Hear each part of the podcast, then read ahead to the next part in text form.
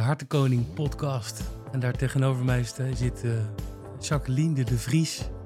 Daar moest ik over nadenken, want je achternaam wist ik helemaal niet. Want zo formeel zijn wij niet. En uh, Jacqueline is psychiater. En dan denk je van ja, hoe komt hij even bij nou een psychiater? Heeft hij bij een psychiater gelopen? Maar dat is niet zo. Wij kennen elkaar toevallig. En uh, ja, toen dacht ik van ja, het is wel interessant ook voor de podcast om een psychiater hier te hebben en daarmee in gesprek te gaan. Maar wij hebben, wij hebben een keer gedate met elkaar. Dat was onwijs leuk. Ik spreek voor mezelf. En dan, ja, weet je wel, dan kom je erachter van, nou goed, weet je wel, of er nou een vervolg aan zit of niet. Dat, dat, dat, dat hoeft ook niet. Maar we merkten wel dat we eh, wat aan elkaar hebben en dat we elkaar graag mogen. Dus dat contact is gewoon gebleven. En ja, nam ik jou eigenlijk een beetje mee in mijn reis. En uh, heb je mij heel veel dingen geleerd al. Dus toen dacht ik van nou, weet je, is misschien wel interessant om een keertje hier te komen zitten. Ja, vind ik leuk. ja. En spannend. Ja. Maar leuk. Nee, dat vind jij dan weer spannend, hè? Want dit is, dit is dus met een camera en ja, dat je eigen stem zo hoort. Ja, verschrikkelijk. In de basis. En, maar, en hoe, hoe voelt dat dan voor jou? Verschrikkelijk? Ja, ja, ik word er onrustig van. En heel zelfbewust. En ik ben het niet gewend praat veel, ook voor mijn werk. Ja. Luister ook veel. Maar niet dat ik mezelf zo terughoor of dat dat uh, op beeld komt. Nou, dan weet je eens hoe ik me voel de hele dag door. Nee. Kies jezelf voor. ja, nee. Want ik heb dat ook vaak zonder dat ik in de spotlight sta ja. of in, in de microfoon praat. Ja. Dus dat is gewoon ja, hoe het voelt. Ja, dus uh, even wennen. Zijn er veel dingen die jij ongemakkelijk vindt? Mm, denk met name als ik het gevoel heb dat ik bekeken en of misschien beoordeeld word. En wat zou dat uitmaken? Wat, wat als mensen iets van je denken? Ik wil graag dat mensen denken: leuk mens, goed mens, leuke psychiater, goede psychiater. En vind het uh, vervelend of dat wil ik het liefst uit de weg gaan als, als een negatief beeld of oordeel zou zijn. Maar, waarom doet dat dan veel met je? Goeie vraag. Goeie vraag. Ja, vind ik niet prettig. Ik, ik word daar ja, eh, oprecht onprettig, ongemakkelijk van bij het idee. Onzeker ook? Ja, het, het komt denk ik voort vanuit onzekerheid. Ja, want als je nou ervan uitgaat dat niet iedereen voor jou is en niet iedereen jou leuk kan vinden, dan, en je, je weet dat van tevoren, dan kan je op je hoofd gaan staan en dan vinden de helft die je eerst wel leuk vonden, vind je niet meer leuk. En andersom, mensen die je niet leuk vinden, vind je ineens wel leuk. Ja, ja. En rationeel kan ik heel goed plaatsen en snappen dat is hoe de wereld werkt. En niet iedereen, vind, ik vind ook niet iedereen leuk. Hoeft ook nee. niet. Nee, hoeft zeker ook niet. Maar uh, toch, en het, het, is ook wel wat nou jouw buurvrouw, want die ken ik niet, die boeit me ook niet, wat die van me vindt, dat kan me dan ook niet zo heel veel schelen. Maar mensen waar ik iets mee te maken heb, of nou in vriendschappelijke sfeer of werksfeer of wat dan ook, ja, dan vind ik het toch wel heel. Zo, ik vind het heel onprettig als mensen me niet leuk vinden. Ja, en hoe ga je daar dan mee om als je erachter komt? Hoe serieus neem je dat? Of heb je er alleen maar last van intern? Ik denk met name intern en op een of andere manier, maar dat is natuurlijk ook weer de vraag: hoe doe je dat dan? Vermijd ik om daarachter te komen? Dus ik, ik vraag niet aan mensen hey, hallo, vind je mij leuk of zo? okay, dat... Want wat zal het antwoord zijn? maar ben je er wel eens achter gekomen dat iemand je niet leuk vindt en dat ook zei tegen je? Of... Nee. Dat heb je altijd heel goed vermeden. Ja, en ik denk dat ik wel um, snel of goed aanvoel als het niet, als iets niet helemaal soepel loopt of niet klikt of iemand me misschien niet leuk vindt. En ik denk dat ik ook wel snel dan kan plaatsen waar dat in zit. En dan ben ik heel flexibel, dan ga ik me aanpassen. Echt? Ja. Maar je gaat er niet voor weglopen. Je gaat het niet vermijden. Als dat kan wel. Ja, eerste keuze. Eerste ja, keuze. Maar dat kan niet altijd. Dus dan maar eromheen bewegen. Ja. ja, ik denk dat heel veel mensen het beeld hebben van een psychiater. Dat is iemand die precies weet hoe het leven in elkaar zit. Die weet ook precies uh, hoe je je goed moet voelen. Want die weet namelijk hoe het menselijk lichaam werkt. En die weet hoe het brein werkt. Maar ja, dat is een beetje volgens mij hetzelfde als bij een architect. Als je daar thuis gaat kijken, het ziet er niet uit. Nee, dat is een illusie, denk ik. Uh, nee, uh, we, dus spreek ik voor de hele groep, maar dat kan niet. Ik heb geen idee. Nee. Nee. Dus, dus, maar ja, goed. Dus, dus kan bij jou dus ook een zootje zijn. Maar, het is het regelmatig, zeker. Een ander statement. Doe ook maar wat. Oké. Ja, ja, ja. Wat, hoe word je eigenlijk een psychiater? Heel praktisch gezien bedoel je? Gewoon qua opleiding, dingen die er naartoe leiden? Ja, of? ook. En daarna wil ik ook weten waarom. Dus Mhm. hoe, word je, hoe, hoe kom je op het idee om dat... Want het is een hele lange, moeilijke studie. Het is een lange weg. Lange weg. eh, je, heel praktisch gezien studeer je st- geneeskunde. Zes jaar, dan ben je basisarts. En vervolgens kun je je specialiseren tot psychiater, maar ook tot chirurg of weet ik het wat. En ben ik me gaan specialiseren tot psychiater. En die opleiding duurt nog 4,5 jaar. Ehm, Dus Dus tien in jaar, zin- tien en een half jaar. ja, in mijn geval 11,5. Want her en der iets langer over gedaan. Ja.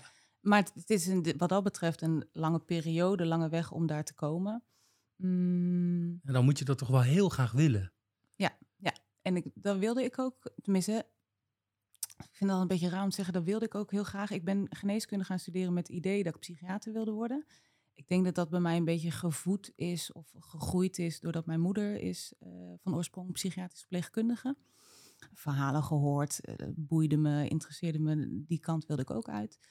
Ehm, en dus geneeskunde gaan studeren met het idee, ik denk dat ik psychiater wil worden. Geen idee hebbende, wat, hoe is het om psychiater te zijn, wat doe je dan? Eigenlijk geen idee daarbij. Dat heeft volgens mij niemand als je geneeskunde gaat studeren. Je kan je niet voorstellen.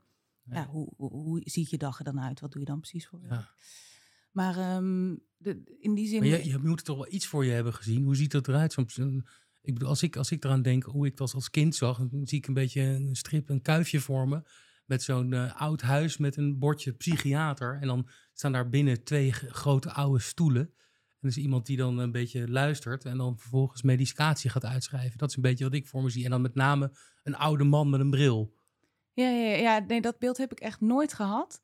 Had ik, heb ik ook niet een ander beeld daarvan. Ik heb ik, de verhalen van mijn moeder, die dan vertelde over het contact wat zij met patiënten had.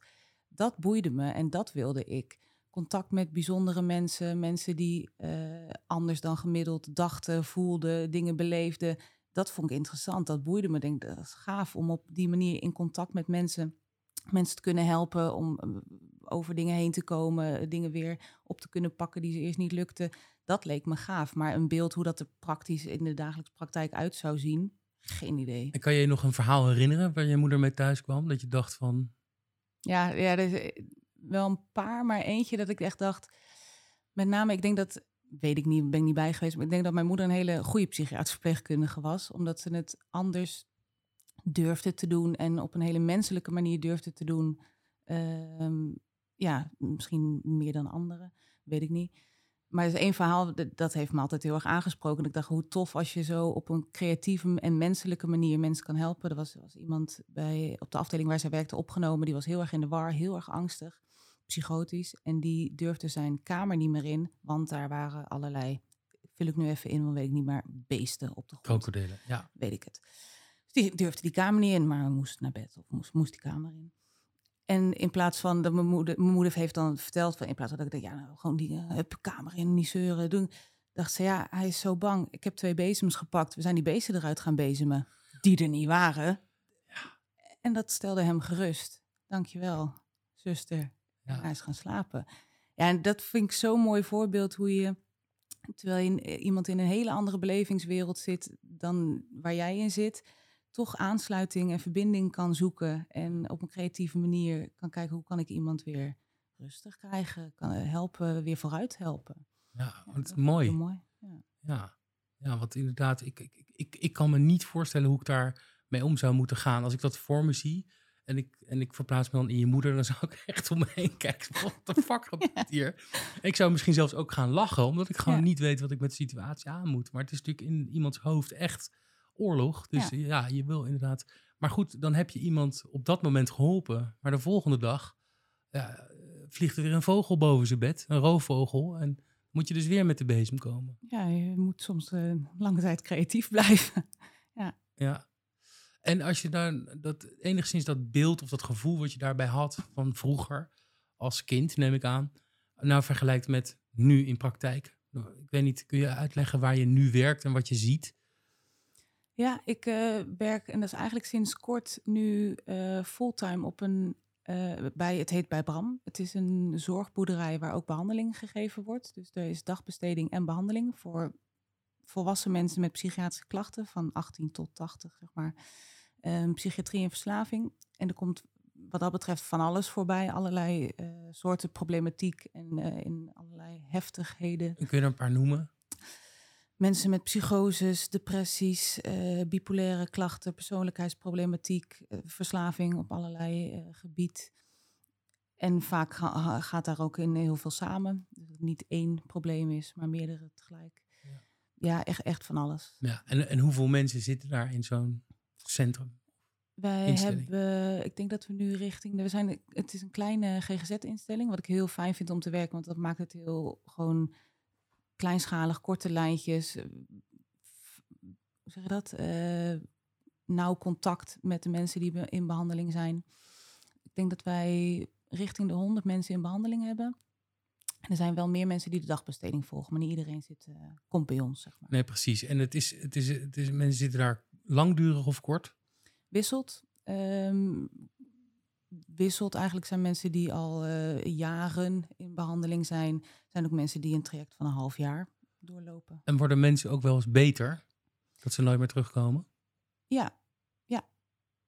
Zeker. Ja, en eh, op de plekken waar ik nu zit, daar werk ik daar misschien nog te kort, relatief te kort, om dat daar al expliciet mee te hebben gemaakt. Maar ik heb hiervoor ook ergens anders gewerkt en natuurlijk een opleiding gedaan. Ja. En ik denk dat uh, heel veel mensen worden gelukkig beter. Um, er zijn ook mensen die hun leven lang kwetsbaar blijven. Ja, en, en, daarom vraag ik het, want dat lijkt me dus zo lastig. Dat je dus ja, eigenlijk gewoon uh, constant zit te vechten tegen de bierkaai. Omdat mensen vaak niet beter kunnen worden of zo, weet je wel. En dan waar zit dan de dankbaarheid? Ja, precies wat je moeder dus deed. Die ene nacht de krokodillen wegjagen. Ja.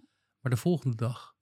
Ja, in sommige, voor sommige mensen die, die gewoon heel kwetsbaar zijn uh, en misschien wel daarmee hun leven lang uh, in meer of mindere mate klachten blijven houden, moet je dit uh, soms in de wat kleinere dingen, de succesjes zien en willen zien en kunnen blijven zien, om iemand ook te willen kunnen blijven helpen. Ja. Um, want sommige mensen zullen misschien niet inderdaad meer uh, huisje, boompje, beestje uh, betaald, nee. fulltime baan krijgen. altijd begeleiding of wat dan ook nodig hebben. Ja, dat kan. Ja, En, en, dat beeld wat ik had, hè, wat ik net schetste van die oude psychiater en die grote stoel, dat heb je er nooit voor je gezien. Nee. Dat je mensen individueel kunt helpen en...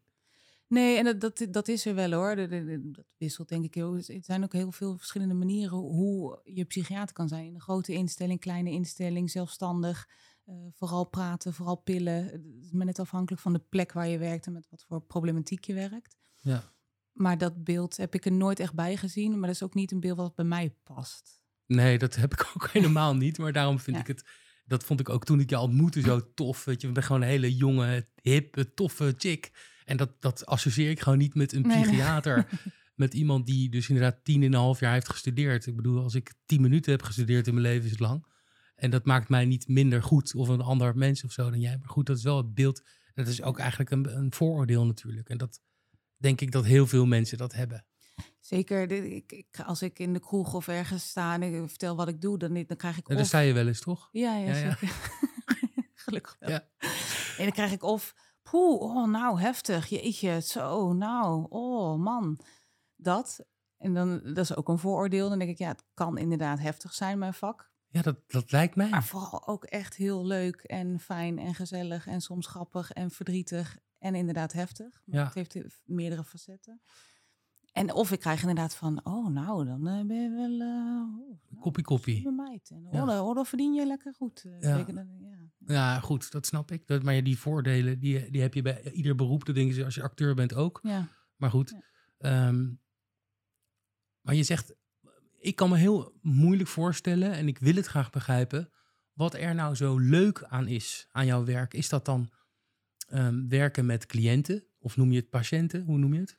Waar ik nu werk noemen we het leden. Leden. Nou, Ze zijn lid nog... van de club en ik ook. Ik ben ja. ook een lid. Ik denk dat ik ook zomaar lid zou, uh, zou zijn. Maar is het vooral om, om zeg maar met de mensen die de hulp nodig hebben, is het daarmee vooral leuk? Of is het vooral leuk met je collega's? Beide Beide. Ik denk dat eh, de vraag wordt me natuurlijk vaker wel gesteld van waarom ben je nou psychiater geworden? En ik heb altijd dat lastig gevonden omdat het antwoord daarop onder woorden te brengen, omdat het voor mij ook denk ik vooral echt een gevoel is. Voelt gewoon heel goed mijn werk. Maar ik denk dat het hem voornamelijk zit in ehm, contact met mensen, verbinding aangaan, aansluiting vinden. Wat je natuurlijk op heel veel ander, in heel veel ander werk ook kan doen. Maar ja, in de psychiatrie gaat het wel. Het is gewoon, het is mensenwerk. Je hebt van mens tot mens contact. Het, het gaat ook over contact maken. Je hebt contact nodig om te kunnen achterhalen waar iemand mee zit, waar iemand last van heeft. Je moet heel snel kunnen schakelen ook. Ja, ook. Maar je moet ook iemand leren kennen om te weten hoe je diegene kan helpen. Want niet iedereen, uh, meneer Jansen met, een, met depressieve klachten, is niet uh, mevrouw Pietersen met depressieve klachten. En je moet diegene leren kennen om te weten hoe kan ik jou dan helpen, vooruit helpen, van je mhm. klachten afhelpen. Dus het gaat heel erg over contact maken, verbinding en aansluiting zoeken, vind ik. En dat vind ik heel erg leuk, zowel met de nou, leden als met mijn collega's. Ik heb wel eens een dag dat, dat ik alleen sta. Uh, ook nu in de vakantieperiode meer. Ja, heb ik een minder leuke dag. Ik vind het fijn om samen te werken, samen te sparren, samen na te denken, samen iets te doen. Ja. vind ik ook heel leuk. Ja. ja. En je hoort natuurlijk verhalen, je deelt, je ziet het allemaal gebeuren en dat kun je, dan lekker bespreken. Ja. Maar um, ik weet dat ik eh, toen ik heel jong was, ik denk een jaar 15 of zo, ik weet niet meer hoe, maar ik kwam in contact met iemand die dezelfde achternaam had. En die zat in een crisiscentrum. En die, wilde, die nodigde mij uit om daar een keer langs te komen. En of ik een pakje sec mee wilde nemen. En zij was denk ik 32 of zo. En ze heette Evenblij, maar hoe ze van de voornaam heet, weet ik niet, echt niet meer. En dat vond ik reuze interessant. Maar ik weet nog dat ik daar was. En dat was een soort speciale ruimte waar ze dan dus bezoek ontvangen. Ja. En uh, ik weet wel dat ik het gevoel had van als ik hier nog één uur langer blijf, dan word ik ook gek. Dan ga ik echt. Uh, dus dat je dus, dus, dus ik kan me heel goed voorstellen van als iemand depressieve klachten heeft en uh, ja, geen uitweg meer ziet thuis en die heeft echt hulp nodig, dat iemand zegt van ja, ik ga niet naar zo'n crisiscentrum, want dan zit ik tussen allemaal mensen die, die autistisch zijn en die hu, hu, allemaal rare dingen en dan zijn het extra prikkels. Werkt dat goed samen? Dat je eigenlijk dus honderd leden bij elkaar zet die van alles hebben. Ehm, maar het zijn ook mensen die heel gevoelig zijn voor prikkels. Ja, ik denk dat het heel erg de context uitmaakt. Ik denk dat het uitmaakt waar je ze neerzet, om maar zo te zeggen. Want ik denk zo'n kliniek, ik denk dat, uh, ik weet niet precies hoe oud je bent, maar dat is natuurlijk al even geleden toen jij 15 was. 41. 41. Ja. Nee, zo even geleden. Ik denk dat er veel veranderd is, ook wel in de klinieken. Dus dat dat misschien ook wel inmiddels iets prettigere omgevingen zijn. afdelingen hebt of zit alles door elkaar? Uh, wisselt. Je hebt specifieke afdelingen voor bepaalde problemen. Je hebt gesloten afdelingen, op, eh, open afdelingen. En ik denk dat uh, die afdelingen soms nodig zijn als mensen dusdanig in crisis zijn dat ze niet meer op een goede of fijne of veilige manier thuis kunnen zijn voor een korte periode. Maar ik geloof niet dat dat een omgeving is waar je gaat herstellen. Wel waar je uit crisis kan komen, wat je eh, even weer dusdanig kan oplappen om het weer thuis verderop te kunnen pakken. Hm. Maar het is geen gezonde omgeving uh, waar je goed aan je herstel kan werken. Maar dat heeft dan toch ook een weerslag op jou? Dat kan toch niet anders? Ja, speelt ook mee waarom ik daar tot voor kort geleden heb gewerkt en inmiddels op een zorgboerderij werk in het groen en waar mensen bezig zijn en in contact met elkaar zijn en gezond met elkaar eten. En ja. Uh, daar zijn ze dus ook veel bij elkaar. Allerlei kwetsbare mensen misschien. Maar die zijn niet de hele dag bezig met hun problemen en met hun psychiatrie. Die zijn bezig met. Uh, Dagbesteding. Picknicktafels maken met uh, groenten. Uh, ja. Ik heb er niet zoveel verstand van. Ik weet niet nee, hoe dat heet. Nee, maar, maar het had dus in die andere instelling of je vorige werk had dat wel dus echt invloed op jou. Ik, ben op een gegeven moment één dag in de week al op die boerderij gaan werken. En eigenlijk toen ik daar ben gaan werken, ben ik meer gaan zien dat dat andere minder goed was. Minder fijn. Ja, maar dat snap ik. Maar ik wil weten wat het met jou deed. Ik, um, het maakte me soms wat um, moedelozer, is misschien een heel groot woord. Maar ik zag dat die omgeving niet gezond genoeg was voor de mensen. En daarin zag ik dat mensen, dat we mensen uit een crisis konden halen, maar dat die ook drie maanden later weer terugkwamen. En ja, dat, dat, dat maakte me wel af en toe wat moedeloos. En, en daardoor ook minder enthousiast voor mijn werk. Ja, je had ook en- niet het idee dat je daar iets aan kan veranderen. Is het een bepaalde cultuur? Is dit in meerdere instellingen in Nederland? Of is dat, Denk ik wel, ja. Ik, ik heb niet bij alle instellingen... zou het anders kunnen, denk je? Ja, en, ehm, maar niet volgende week. Want ik geloof inmiddels echt heilig in dat je mensen moet laten herstellen in een gezonde omgeving waar, ze, waar ze, wordt gewerkt aan zingeving, eh, weer aan de slag gaan, bezig zijn. Dus volgens mij moeten er heel veel van dat soort zorgboerderijen of zorgplekken, eh, dan zijn het maneges of scholen of iets, maar iets waar mensen dingen weer kunnen gaan doen en aan de slag kunnen. En ehm, niet, en er zijn die klinieken misschien nog wel nodig voor wanneer het echt uit de hand loopt, maar hou het kort. En mensen weer daarna in de samenleving aan de slag gaan, bezig zijn. Ik, ik geloof wel dat het anders kan, maar dan moet, de- de- dat bestaat niet heel veel. Dus dat, Nee. we hebben nu wel een probleem. Ja. Dat snap ik. Ja. Maar goed, dus dat, dat lijkt me ook iets wat, wat, waar ik dan aan zou denken. Ik heb, ik heb wel een beetje een, een eh, ondernemershart gekregen, weet je wel. Dus als ik dat dan zou zien, dan zou ik dat willen gaan oplossen. En dan zou ik Ja. gaan strijden. Maar ja, goed, weet je. Het is ook gewoon financieel niet te doen. Want eh, je moet gewoon eh, ja, een plek hebben waar je heel veel mensen kan huisvesten. En alleen dat huisvesten is natuurlijk al een ding. En het schoonmaken en de hele mikmak en de schoon beddengoed. Dus dat is natuurlijk een heel bedrijf. Dat, dat, dat kan je niet. Je kan er niet eventjes eh, gaan splitsen in, in 100. Dus dat, dat snap ik heel goed. Maar ja, ik vraag me af, ik, ik zou dat heel erg meenemen. En ehm, wat ik denk, wat, wat mij heel erg leuk lijkt, want ik ben absoluut geïnteresseerd in psychiatrie, in psychologie, eh, in het menselijk lichaam. Maar heb jij ook zelf iets aan dat je die studie hebt gedaan, dat je die kennis hebt, dat je ook weet, ik bedoel, ik kan me dat zo goed voorstellen, dat je dus daardoor eh, heel makkelijk oplossingen kan bedenken. Als je dus, als je, je hebt een dochtertje, weet je, als die eh, een schavond heeft op de knie, dat jij iets beter, adequater kan eh, reageren dan een ander. Ja, ik denk misschien voor andere mensen. Ik weet niet of dat voor mij zo geldt. Nee, nee, ik ben nog steeds zelf een kei en heel goed voor anderen kunnen zorgen in mijn werk. En naar mezelf kijkend heel vaak denken, ja, de, die adviezen die je de hele dag door geeft of dingen, kun je misschien zelf ook eens een keer wat mee doen.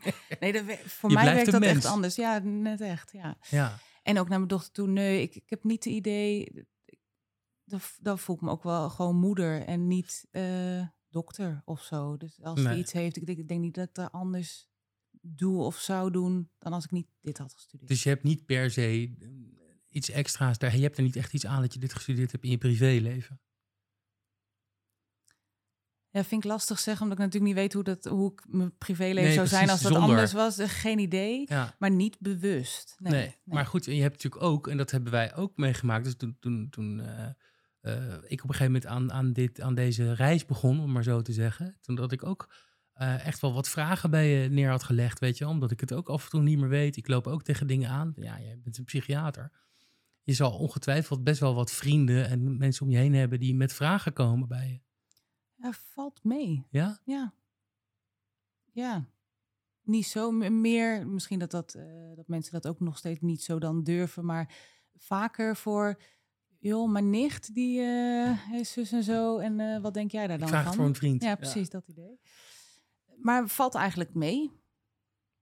Ja. Dus je hebt privé eigenlijk helemaal niet zoveel gesprekken over op jouw vakgebied. Nee, niet over andermans problemen. Of inderdaad dat ik eh, als psychiater ergens naar moet kijken. Nee, gelukkig ook niet eigenlijk. Nee, Ik heb, snap ik heb heel veel fijne, leuke gesprekken met mensen, maar niet... Dat, eh, dat begrijp ik, maar ik kan me zo voorstellen dat dat, dat dat gebeurt. Maar blijkbaar dus, valt het dus mee. nee, Maar je vindt ja. het wel leuk om erover te praten, toch? Over mijn werk. Ja. Ja, zeker. Ik hou heel erg van mijn werk. Ja. Wat is naast jouw werk je grootste bezieling? Ik denk mijn dochter. Ja, Punt. Ja. punt. Ja, Ja. in die zin ook wel. Ik, ik, heb, ik heb vaker wel eens gedacht. Ik, heb niet zo, ik ben niet zo'n hobbymens. Ik heb niet zoveel hobby's. Dat ook wel een tijd lastig vond. Want zag ik allemaal mensen met hobby's en die gingen leuke dingen doen. En die genoten daarvan en besteden daar tijd Ja, aan. ik kan er ook helemaal niks mee hoor. Met de vraag, wat doe jij naast je werk? Leven, denk ik dan. Puzzelen. en, eh, ja. Nee, dus ik heb niet zo hobby's, maar ik word oprecht. eh, Wat ik leuk vind om te doen of waar ik blij van word, is net zoals in mijn werk, in contact zijn met mensen. Dus ik ben graag onder de mensen. En of dat nou met eh, vrienden op pad gaan of... Ja, natuurlijk helemaal met zo'n met zo'n kindje. Ja. Die- want je zat even net snel te vertellen over in wat voor fase ze zit. Althans, dat, misschien is het geen fase, maar dat je dus Ik hoop het wel. Nee. maar dit, ja, die kindjes die spelen constant rollen. Hè? En daar Ja. moet je dan op aanpassen. Want eigenlijk, ja, je, je kan het niet serieus nemen, maar je moet het op een gegeven moment toch doen. Ja, ja. Ja, ik heb dat natuurlijk ook niet anders. Ik heb er een, een grote actrice hier in huis. Maar dat vind ik gaat dus... de vader achterna. Ja, ik denk, ik denk toch er voorbij. Maar goed, daar moet ik ook een manier voor vinden om ermee om te gaan. Maar ik vind het vooral inderdaad heel grappig. Ja, ja dus het is, dus, het is dus ik snap dat Ja. wel. Ja. Maar en, en, en ehm, ik, eh, ik heb een gesprek gehad onlangs waarin eh, ik de vraag kreeg van... eh, voel je af en toe schuldig als je de vrijheid pakt? Want je hebt toch tenslotte een kind. Als ik dat aan jou zou vragen, van, eh, kan jij goed tijd voor jezelf pakken? Dat je dus ook los van je kind je leven hebt. Ja, en ik denk nu beter dan eh, eerder. De- jij weet ook, ik ben inmiddels gescheiden, dus ik heb nu co-ouderschap. Dus ik heb ook mijn dochter niet eh 24-7. Nee, want daar moest je heel erg aan wennen. Dat Ja. je, ook, dat je vrijheid eh, ineens Ja. tijd hebt. Ja, dat kende ik niet zo. En dat, dat heb ik nog steeds ook wel wennen hoor. Wat, wat doe ik dan met die vrijheid? En, maar ik kan, kan goed dan eh, leuke dingen voor, met mezelf en voor mezelf doen. Maar, ehm maar je goed dat- alleen zijn? Nee, nee, ik wil het net zeggen. Ging heel, heel ja, snel. ja, daar hoef ik niet lang over na te denken. Nee, toevallig gisteren met een vriendin nog over gehad. eh, iets te veel biertjes en iets te laat, waardoor ik wat te laat vandaag ook was. Oh. Maar hebben we het erover gehad? Ik, nee, ik kan heel slecht alleen zijn. Ja, en dat is ook wel iets waar ik, eh, wat ik fijn zou vinden als ik daarin kan groeien, leren, ontwikkelen. Om dat beter te kunnen. Ik, eh, altijd roepen mij een soort jaloezie op als ik mensen hoor praten. Oh, dan ben ik een lekker avondje alleen thuis en dan zet ik lekker een plaatje op en dan, pak ik een boek, zet ik een kaarsje, een kopje thee. Ja, Ja, ik word er helemaal onrustig van, van het idee. En het lijkt me, het lijkt me heerlijk om dat te kunnen. ja, ja. ja, ik heb zelf de mensen die heel erg van wijn houden en bourgogne. Ik heb dat ook. Ik, ik vind dat echt, lijkt me echt een leuke hobby. Maar ik heb het gewoon als ik Ilja Gort zie of zo. En dan prachtige fles wijn en dan dat karakter. Ik, ik vind het gewoon vies, weet je. Dus ja, maar dat, dat snap ik wel. Maar ehm, ik vind dat wel eh, opmerkelijk. Ja? Wat is dat dan dat je het niet prettig vindt om alleen te zijn? Ja, ben ik nog niet helemaal achter. Ik denk dat ik. Ik hou dus, eh, want dat zei ik net, dat is ook onderdeel van mijn werk, eh, maar ook in vriend. Ik hou gewoon van in contact zijn met mensen, in verbinding zijn, mooie, fijne gesprekken. Maar in verbinding met jezelf? Ben ik niet. Oh, je bent het niet. Nee, ik, en tenminste, dat, dat denk ik nu. Dat ik dat niet ben en dat ik daarom anderen opzoek om verbinding te voelen. Ja. Omdat ik het met mezelf niet heb, niet voel. Of is het iets wat je misschien niet aandurft? Kan eronder liggen. Ik ben er nog niet zo ver eh, om, eh, in het onderzoek om- daar denk antwoord op te geven. Kan, loop je ervoor weg? ja, weet ik niet. Ik, ik denk dat ik er in die zin voor wegloop dat als ik te lang alleen ben, dan ga ik mensen opzoeken. Dus in die zin loop ik er voor weg om het aan te gaan en te ervaren waarom word ik hier dan onrustig van? Of kan ik die verbinding niet maken? Ik heb tot nu toe nog niet eh, heel erg onderzocht of daarna gekeken wat dat is. Maar is het, is, het, is het ook zo dat jij, toen je het huis uit ging, meteen bent gaan samenwonen of in een studentenhuis hebt gezeten, dat je ook nooit alleen hebt gewoond? Ik heb nooit alleen gewoond. Ik ben vanuit mijn ouders eh, gaan in een studentenhuis Ja, inderdaad precies. gaan wonen. En vanuit het studentenhuis. Ik heb een jaartje in Den Bosch alleen gewoond. Toen ging mijn- mijn inmiddels ex, eh, werkte toen in Enschede, nou, ver uit elkaar. Ja, Toen heb ik een jaar daar alleen gewoond. Maar zat ik elke avond met een vriend van mij op het terras. Op hetzelfde Ja, terras, precies. met dezelfde vriend. ja. Ja. ja, ik vind het gewoon ook niet alleen bij jou, maar ik, vind, ik zie het veel omheen. En dan, mensen hebben heel erg FOMO, fear of missing out. Heel erg, heel erg bang om te missen dat... eh, ik weet nog wel de eerste paar vrijdagavonden dat ik alleen thuis bleef. Dat ik echt, mijn vrienden zitten te zuipen en te en ik zit hier. Waarom ga ik niet mee? Of weet ik het wat. Maar uiteindelijk dan kabbelt dat gewoon weg. En dan denk ik heerlijk dat ik dat niet hoef. Dat ik niet die drang heb om altijd maar onder de mensen te zijn. Want ik, ik ben echt een mega sociaal beest geweest, geloof me. Stapte drie, vier keer per week. En eh, ook die verbinding. En, eh, maar goed, dat alleen zijn, dat... Ja, Ik denk als dat, ik dat... het bij mij, het zit voor mijn gevoel, bij mij zit, wat, zit er een verschil tussen niet goed alleen kunnen zijn. Want ik heb voor mijn gevoel niet super erg FOMO. Nee. Want ik, ik kan prima als ik te moe daarvoor ben of dat even niet past, een, een feestje afzeggen of daar niet de keuze maken om daar niet naartoe te gaan. Wetende dat al mijn vrienden of mijn vriendengroep daar zijn. En dat dat misschien een hele leuke avond wordt. Waar Ja, hele nee, wilde dingen worden beleefd. Dat boeit me niet zo. Maar ik, Nee, nee, maar dan is er altijd nog een verbinding. Maar heb, heb jij, kan jij goed stil zijn, alleen zijn? Dat je niks doet. nee, eh, nee ik, ik heb van die avonden en dan. Telefoon uit, tv uit. Nee, dat gaat niet. Dat gaat, Eh, maar nou wat, ja, maar gaat- wat het- gebeurt er dan? Ik doe het niet. Ja, weet ik niet. Ik, ik doe ja, het niet. Je hebt ooit tegen mij gezegd, je zou zo een psychiater kunnen zijn. Dus ik ga gewoon nu door. Hè? Let's go. nee, eh, dit, dit vind ik leuk, want dit is een verbinding, dit is contact.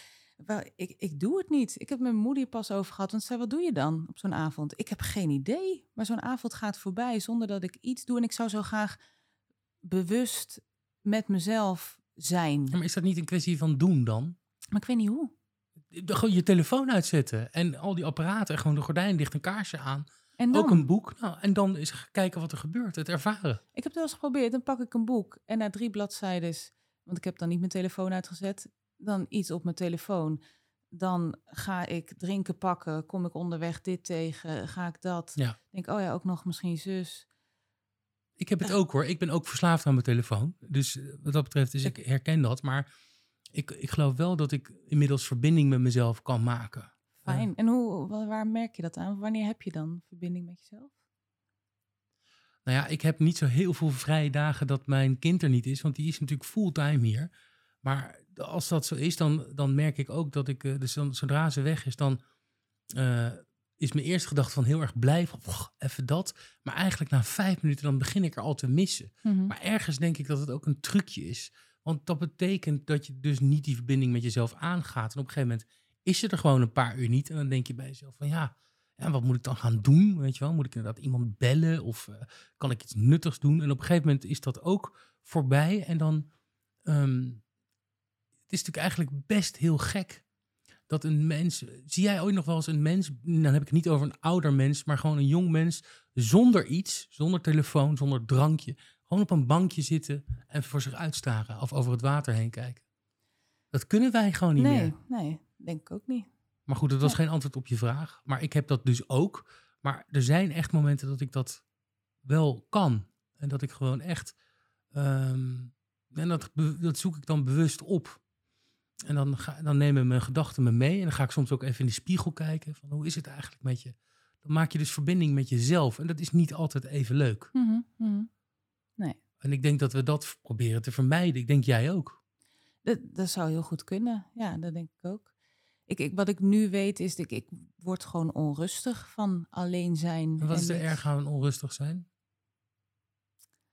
Oncomfortabel. Rationeel niet per se iets. Je voelt niet prettig. En voelt dan ook... Ja, maar we, we zijn dus eigenlijk de hele tijd. Ik heb het idee dat daar, dat leer ik ook nu een beetje, dat we dat het prettig moet zijn. dat alles prettig moet Ja. zijn. Ja, en het leven is niet altijd prettig. Nee. Nee. Nee. Daarom is- schijnt, schijnen die koude douches ook zo goed te zijn. Ja, heb ik ook tijd een beetje- geprobeerd. Dat je traint om. Om- ik ook niet vol. nee. nee, dit is allemaal kut Ja, gewoon. het is. Maar ja, en dan schijn je jezelf te kunnen trainen om even wat langer in die oncomfortabelheid te hangen. Ik weet niet of je er beter van wordt. Nou, ik, ik denk dat het heel fijn is als je oké bent met oncomfortabelheid of onprettig of, of iets. Want dat, dat komt op je pad, linksom, rechtsom, in meer of mindere mate. Ja, En fulltime hier hoor. Dus eh, ja, nee, en ik denk dat het heel, heel fijn kan zijn als je dat niet constant uit de weg hoeft te gaan of op hoeft te vullen met iets anders, maar dat het er mag zijn. Maar ga er maar eens aan staan. Nou dat is natuurlijk eigenlijk waar hele, deze hele podcast over gaat. Wat, je ook in het, wat ik in het intro benoem. Hè, van hoe ga je om als je de controle verliest? Want dat Ja. is het eigenlijk. Ja. Dat alleen zijn. Dus ik, ik, ik kom even terug op het antwoord dat ik... Ik denk dat ik het af en toe wel kan, maar ik ben er wel nog slecht in. Dat in verbinding met jezelf. Ik denk dat ik dacht dat ik er beter in was. Maar, want dan moet je gaan voelen. Ja. ja, je kan niet meer om je gevoel heen dan, of zo. Interessant. Ik krijg, ik krijg wel namelijk, nu we het over hebben, krijg ik zin om het aan te gaan of zo. Ja. Ik heb gisteren met die vriendin had ik het erover en dat ik al jaren, maar dat heb ik dus ook nog nooit gedaan, lijkt het me fantastisch en heel leerzaam om een keer alleen op reis te gaan. Ja. Om dan ook mezelf tegen te komen en eens te gaan ervaren. Wat voel ik, wat denk ik, wie ben ik, wat gebeurt er als ik alleen ben, hoe ga ik daarmee om? En zie je dan ook een specifieke plek? Of, eh, nee, nog niet. is- Is dat dan in de natuur of in de stad? Ik denk dat wil ik er wat aan hebben en als het een soort zelfontdekkingsreis is, dat ik vooral in de natuur moet gaan zitten. Want in de stad kan ik ook heel makkelijk weer dat stukje vermijden en winkeltjes, plekjes, kroegjes op gaan zoeken. Precies. Om niet alleen te hoeven zijn. Ja. Biertje drinken op Ja, terras. Ja, ja, hartstikke gezellig. ja. Ja. ja. Ja. Dus Santiago de Compostela misschien wat. Wie eh, weet. Wie weet. dat Ja. schijnt wel echt een aardige confrontatie met jezelf te zijn. Ja. Ja, ja ik, ik vraag het me ook af. Ik heb het me wel eens voorgesteld van eh, wat- zou er nou gebeuren als ik twee weken in een of andere blokhut zou zitten aan een watertje Mhm. met een vishengel en verder Ja. niks. Ja. Ja. Ik zou me geen raad weten met mezelf, denk ik. Nee, en daarom super interessant om eens te gaan doen. Lijkt mij. En ergens wil ik dat, maar ik moet het een keer gaan doen. Ik Doe het nog niet. Nou, ik denk ook niet dat, het- dat, we het, dat we het gaan doen. Ik hoop ik wel. Wat hoop je er dan mee te bereiken? Dus dat, dat, je, dat je dan dus kan groeien in het comfortabeler zijn met het oncomfortabel zijn. Ja, en met mezelf zijn. En dat dat genoeg is. Ja, Ik denk dat dat daar een stukje. want het is in- nu niet genoeg. Nee, de- met dat ik het zeg, denk ik, ik weet ook niet precies waarom niet, maar ik denk dat daar wel een stukje voor mij in zit. Ik heb blijkbaar tot nu toe in ieder geval externe dingen of mensen of bezigheden nodig om mezelf ja, gaande te houden of zo. Alleen met mezelf Dat is zijn. eigenlijk heel dan- gek als je Ja, dat zo zegt. Ik snap het. Ja. Maar het zou niet moeten. Ik denk dat het ook heel erg met deze tijd te maken heeft. Dat denk ik ook. Er is ook al continu wat en iedereen doet continu wat. En, en daar is Is het niet de verwachting ook van de buitenwereld? Dat je constant iets doet? Misschien wel. En tegelijkertijd denk ik, ja, wie, wie gaat... Want jij hecht wel waarde aan wat anderen van je vinden. Mhm. Klopt. En tegelijkertijd denk ik ook, ja, wie, wie kan me niet bedenken dat iemand er iets van gaat vinden als ik vanaf nu eh, drie avonden in de week alleen ben en dat heerlijk ga vinden. No, no one cares. Nee, ja, nee. En ik zelf ook niet. Ik, ik zou, zou dat fijn vinden als Ja. ik dat meer zou kunnen. Ja, nou ja, misschien is het een, eh, een voornemen. Ik weet, ik weet niet of het, eh, of het iets is wat je, wat je nodig hebt, maar ik denk dat het inzicht wel goed is. Ja. En daar af en toe over te praten. En ehm, ja, ja, goed, we zijn, we zijn toch denk ik, we willen allemaal groeien Mhm. als mensen. Je wil niet stilstaan, je wil niet achteruit gaan en zo, weet je wel. Maar ik denk dat dat toch wel steeds meer nu naar boven komt in al die gesprekken die ik voer. Is toch dat voelen, dat ervaren met jezelf. Ja, ja. Ja. Ehm, Ben jij voor je, als ik eh, die, die vraag heb ik ook vaker gesteld. Hè? Dus mijn, mijn grote ambitie is dus, is dus om de hartenkoning te zijn. En eh, mezelf nog een complete hartenboer vind. Ben jij goed op weg of ben jij, of zeg je, wat, hoe zie jij jezelf? Wat versta je? Misschien heb ik de intro niet goed Nou ja, dus-. Wanneer dus- ben je een hartenkoning? Nou, of- dus van hartenkoningin ben je als je dus echt helemaal oké bent met, ja, eh, ja. met als je de controle verliest en dat je helemaal dat je gewoon de, de, de koning bent van je, van je, van je kasteel van vlees en bloed. Nee, dan, dan een stalknechtje misschien. Stalknecht zelfs. Nee. Nee, de wisselt, denk ik. Ik kan met momenten me heel erg die koningin wel voelen. Dan, dan loopt dat en dan, dan, dan loop ik of niet voor dingen weg. Of kan ik, kan ik dingen wel ondergaan en, en ehm, controleloos ergens doorheen gaan... om vervolgens weer de controle meer te voelen. Ja. De- de- de- en dan is dat oké. Maar inderdaad, eh, dat wisselt zich regelmatig af met, met het stalknechtgevoel. Dat ik denk, eh, er gebeurt van, ik heb geen idee. Maar Ik, ik zwem er maar doorheen en... Nee, maar ik bedoel, je kan dat ook niet fulltime volhouden. Ik bedoel, dus Nee. als je een hartenkoningin of een koning bent, dan ben je dat niet ver- vervolgens de volgende 40 jaar regeer ik. eh, nee, zo werkt het niet. Maar dat je in ieder geval die, dat je af en toe daarvan kan proeven van die positie. Ja. Ja. Maar is het, iets, is, het, is het belangrijk voor jou? Is het een ding in je leven momenteel? Ben je er, is dat, is er niet, ben er niet zo mee bezig? Ehm, ben daar altijd wel een beetje mee bezig. En, en ik denk als het, ehm, als het wat minder goed met me gaat, dan verlies ik het een tijdje om daarmee bezig te zijn. Want dan, dan durf ik het misschien ook niet aan. Of dan, dan voelt dat als te lastig en te groot. En dan, dan moet ik even weer een klein beetje opkrabbelen. Wil ik hem weer wat meer kunnen pakken en weer, juist weer meer aandacht uh, voor hebben of meer mee bezig zijn. Kun jij goed hulp vragen? Um, ik, dubbel. Soms voor de kleinste dingen. Ja, of ook op momenten. Nou, nee, ik denk dat het afhangt waarvoor ik hulp nodig heb. Voor hele praktische dingen. Ik weet, ik ben gewoon, ik ben een chaot die dingen niet kan organiseren, plannen, overzien, ja, okay, regelen. Om de, om de, Daar vraag ik om de, om de gordijnen op te hangen, dat snap ik. Maar, ja. maar als, het, als jij even kloten bent, nee. nee, dat bedoel ik. Nee, nee bij een heel select klein uh, clubje mensen. Ja. En is dat ook omdat je dan dus kwetsbaar bent? Ja, vind niet, voel me er ongemakkelijk bij als mensen me op mijn uh, ga, ga, je weer ongemakkelijk, maar het doet toch geen pijn? Dan denk ik bij mezelf van. Nee, maar dat, uh, dus net als met dat, uh, met het alleen zijn, denk ik, ik, ik, wil dat ongemakkelijk gevoel uit de weg. Ja. Of daar wil ik niet aan. Dat, ja. dat vermijd ik. Het, het, komt er gewoon op neer dat we gewoon niet kwetsbaar willen zijn. Ja. ja. ja. En wat ik me ook nog erg afvraag in dat stukje psychiatrie, uh, krijg je daar ook veel te maken met mensen met angst? Of zijn dat vooral mensen met psychoses? Angst ook wel. Niet de grootste nou ja, club die ik zie, zeg maar.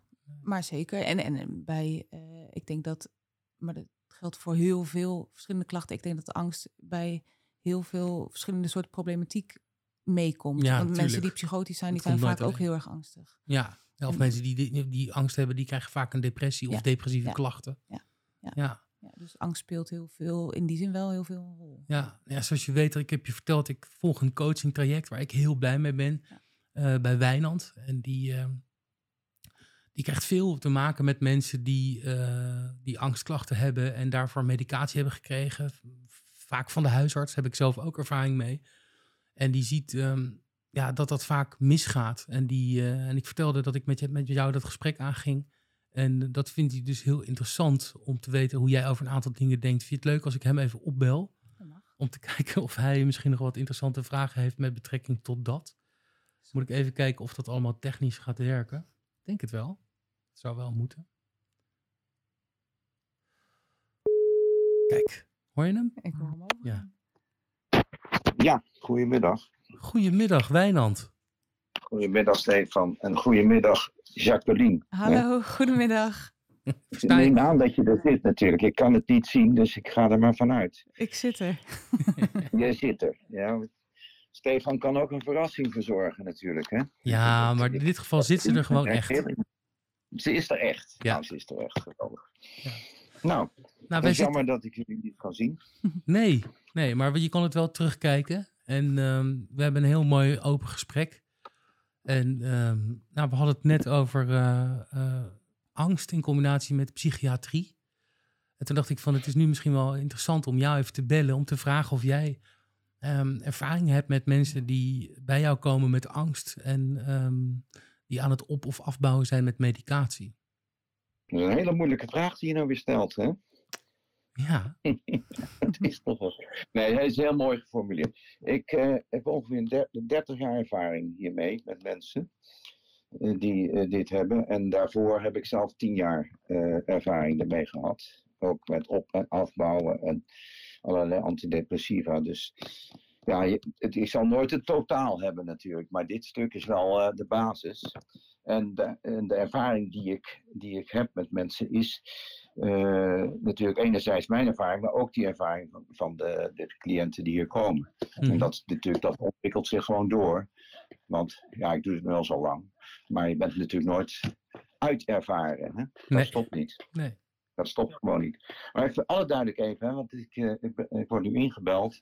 Uh, je zal het zeker gezegd hebben, het gaat bij mij alleen over dit stuk. Hè? Daar ja. ben ik in, in uh, gespecialiseerd. Die hele grote groep mensen met angsten, paniek, fobieën, piekerdenken, dwanggedachten, dwanghandelingen, burn-out. Kortom, dat rijtje, dat is mijn stuk. En als mm -hmm. ik het dus over de psychiatrie heb, dus daar wil ik dat even heel duidelijk neerzetten, dan heb ik het over dit deeltje van de psychiatrie. Mm -hmm. Het is niet ik heb het niet over psychose, borderline en al die andere, uh, nou, hoeveel zijn er? 80 of 250, ik weet het niet eens hoeveel. Nee. Die DSM die staat hier wel, maar die, uh, die staat er eigenlijk alleen maar te staan als ik af en toe niet weet waar het nu over gaat. Precies. Dus dat hele stuk niet. Nee. En, nee, en vooral in hier- combinatie met die angst. Dat heb ik ook eh, net met Ja. Jacqueline besproken.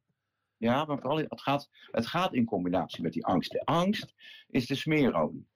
Ja. Het is de smeerolie van, van alles. Dus als de angst er tussenuit gehaald wordt, dat geldt voor dat hele rijtje wat ik nu net opnoem, Mhm. ja, dan is er natuurlijk helemaal niks te doen. Hè? We hebben helemaal niks meer te doen. Want het gaat om die bedachte angst. Ja. Die bedachte angst, daar gaat het om. Want zonder angst is het klaar. Ja.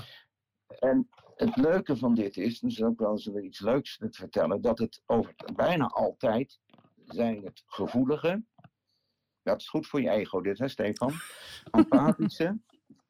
En meestal intelligente. Ik zeg niet altijd, hè? Dus het, je kan nog enige twijfel hebben. Intelligente mensen die bij mij komen. Ja. Ja? Dus dat is wel heel leuk om te zien.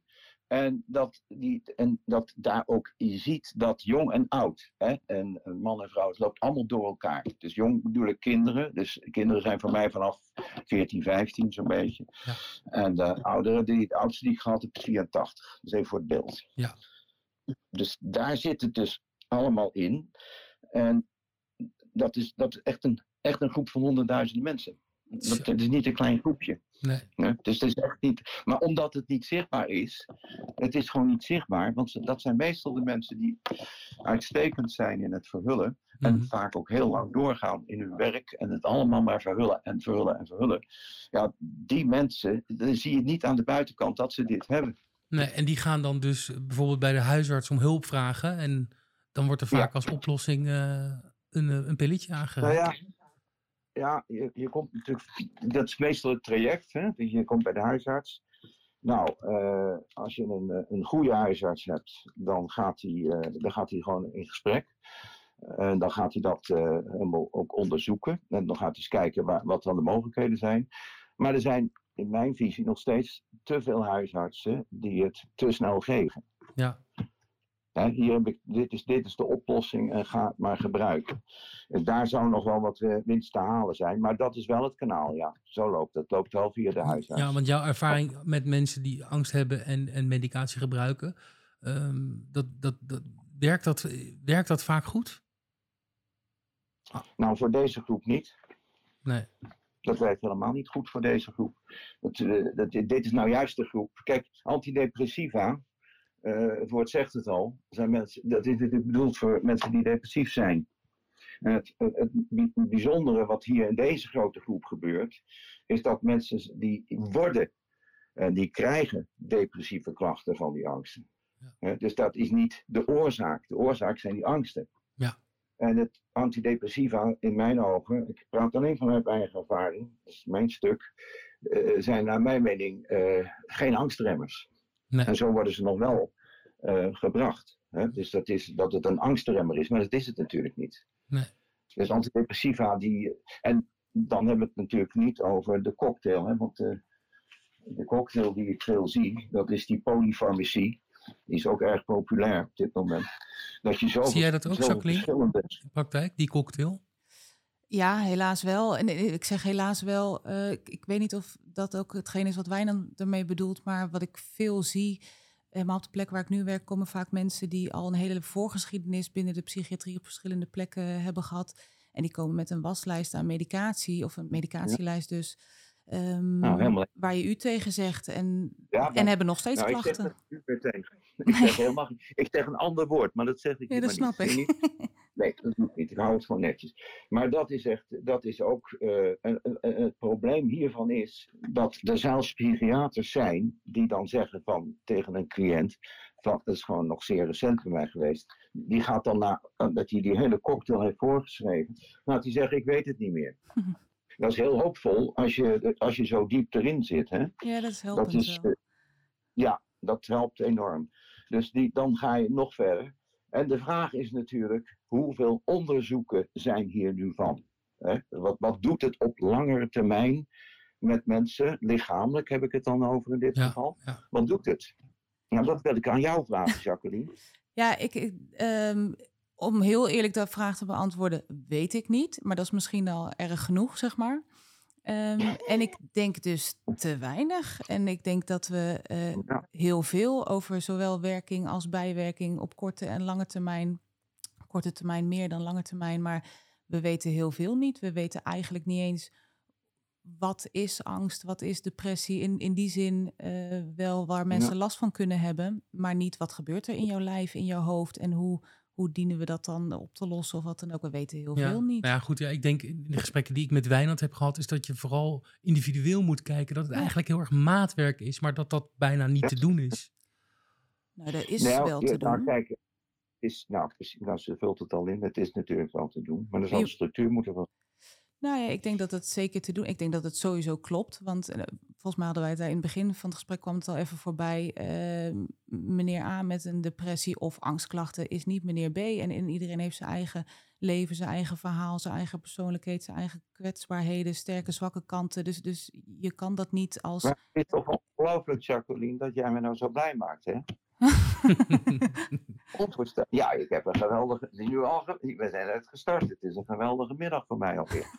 Want dit hoor ik niet. Dat is toch fantastisch? Ja. Ja, ik hoop dat we ja, het vaker gaan horen. In die zin. Um, ik, ik ben wel. En ik, ik, klopt ook dat in de praktijk er nog vindt. In, dat is mijn mening. Want het is niet, die wordt niet altijd gedeeld. Maar te veel protocolair gewerkt wordt en volgens de richtlijnen en volgens het boekje. Maar ik ben gelukkig ook wel echt opgeleid met je hebt een mens voor je zitten en ga naar die mens kijken. Ja. En kijk ja. wat diegene van je nodig heeft of wat je samen kan doen om ja, ja. eraan te werken. Maar ik denk ook dat, kijk, het gaat mij niet zozeer over de, de mensen die werken in dat grote uh, terrein. Hè? Dus het, het, gaat mij echt om het instituut. Mm -hmm. uh, het laten we dan tegen het instituut uh, het systeem GGZ noemen. Uh, en dat alles wat erbij komt, en dat geldt voor de hele maatschappij, al, al, al die instituten zijn vercommunaliseerd, die zijn commercieel geworden.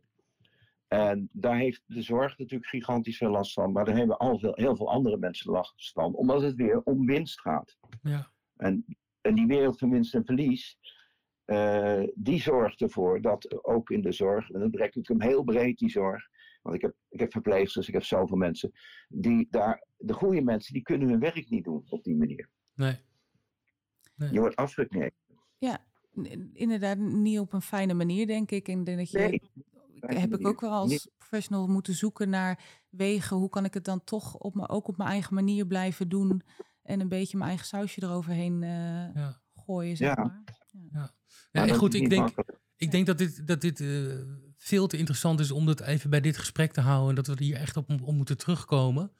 En uh, misschien dat je ook maar nog mag een keer... ik nog een paar dingen zeggen? Ja, zeker. Is, is de biologische psychiatrie en de psychosociale psy uh, psychiatrie zijn, waarschijnlijk is het aan het veranderen, want nu hoor ik al hele positieve geluiden, je hebt een mens voor je, zijn eigenlijk, zijn eigenlijk wetenschappelijke uh, takken geworden. Het is meest, meer wetenschap geworden. Dus daar hebben we dus de protocollen, de diagnoses, en die, en die dus vanuit wetenschappelijk oogpunt worden bekeken. En ja, dan krijg, dan krijg je toch, dan sluit je als het ware, wat een mens ook is, die spiritualiteit uit. Mm -hmm. Ja, en die hoort er wel bij. Want kijk, je kan natuurlijk psychisch lijden nooit op een, een medische manier van begrijpen benaderen. Nee. Zo kan je, want dan, dan, laten, dan, laten we het dan eerst over, over de liefde hebben. Ja, precies. Hoe doe je dat? Ja, of de emotie, die horen ja. gewoon bij. Ja. Pak, pak gelijk de grootste, liefde vind ik de leukste. Ja, die kan je medisch niet benaderen. Nee. En dat is met dit ook. Dit is, dit, dat hele stuk, dat stuk, dat, dat die, die, die, wat ik dus heel veel zie, die sym, symptoomreductie. Uh, die nog heel veel toegepast wordt bij de mensen die hier komen. Ik kan alleen maar spreken over de mensen die hier komen. Die is echt enorm groot. Ja. Uh, en dan gaan ze voorbij aan die extra dimensie, de grootste dimensie, dat is dat, dat spirituele wezen. En dan, ik vind het een rotwoord geworden, spiritualiteit. Mhm. Het komt doordat het zo besmet is geraakt. Voor me. niks anders dan geestelijk, of hoe je het noemen wil. Maar die dimensie is er natuurlijk. Ja. Mhm. ja. En, en ik- dat is ik, absoluut geen godsdienst wat ik bedoel. Nee. Absoluut niet. Al die groepen met, met klankschalen en weet ik wat allemaal.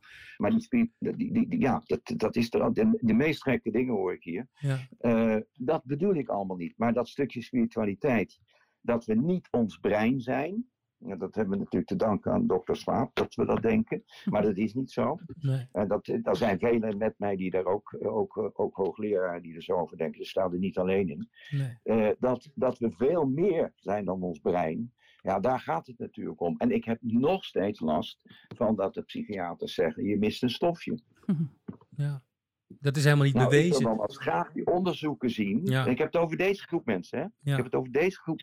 Ik wil, die onderzoeken, die zou ik dan graag wel eens willen hebben. Want ik heb tot nu toe, en ik doe, nou, ik doe het nu toen, want dan was ik pas 30 jaar. Dat is heel cynisch bedoeld. Maar Ja. ik kan het niet uitstaan, want dat blijft hangen. Mhm. Hè? Ja. Dus iemand blijft, als ze hier zijn, nog steeds hangen. Dat een psychiater heeft gezegd, kijk niet de slager, maar de psychiater heeft gezegd, je mist een stofje. En dat is niet waar, dat kan niet. Nee, maar het is voor, een, voor iemand die daar niet voor gestudeerd heeft heel aannemelijk. Want je voelt je zo dat, dat, dat er ook echt iets mist. Juist, En je wil een juist, verklaring. Je- je- nou, dat- dat is juist de clue. Ja. Het is zo aannemelijk, want er wordt gebracht dat er een onevenwichtigheid in je hersenen Precies. plaatsvindt. Ja, en je gelooft en dat. ja, dan heb je dat stofje nodig. Ja, Ja, en- natuurlijk. en er zijn- dat? Zeker. En er zijn nu gewoon te veel mensen die daar eh tegenaan lopen. En dus ook eh, waar, waar, waar, waar blijkt dat die medicatie niet werkt. En daar wil ik heel Nee. graag verder over praten. Eh Wijnand, ik wil nog één ding aan je vragen. Voor mensen die dit eh, horen nu. En die zoiets hebben, die moeite hebben met dat afbouwen van die medicatie. Ik heb daar geen ervaring mee. Maar als die Nee, mensen hulp willen zoeken, er is iets van een afbouwkliniek. Ja, kijk, er- is een, een vereniging afbouwmedicatie. Die is terug te vinden op, inter- op internet. En er is een. heb je daar een adres van of een naam van? Vere- Vereniging afbouwmedicatie kom je daar. Oké. En nou, dat, en dat zijn je gewoon bij politie. En dan heb je de regenboog. Dat is de enige apotheek die in Nederland dus eh, afbouw eh, op, op basis van taperingstrips doet. Ja. Eh, helaas. En die worden helaas niet vergoed, omdat ze niet binnen de protocollen Precies, vallen van ja. de richtlijnen. Ja. Eh, dus dat, en daar zijn al een paar processen gevoerd en die hebben ze dus verloren. om dat toch wel vergoed te krijgen. En dan wordt er gezegd door de verzekering, en ik heb dat, die uitzending gezien van Zembla. Ja. Ja, maar we vergoeden, we vergoeden alles. Nee, ja. dat is niet zo. Maar ik wil aan, aan, aan, eh, aan. Mag ik nog een vraag stellen, Jacqueline? Zeker.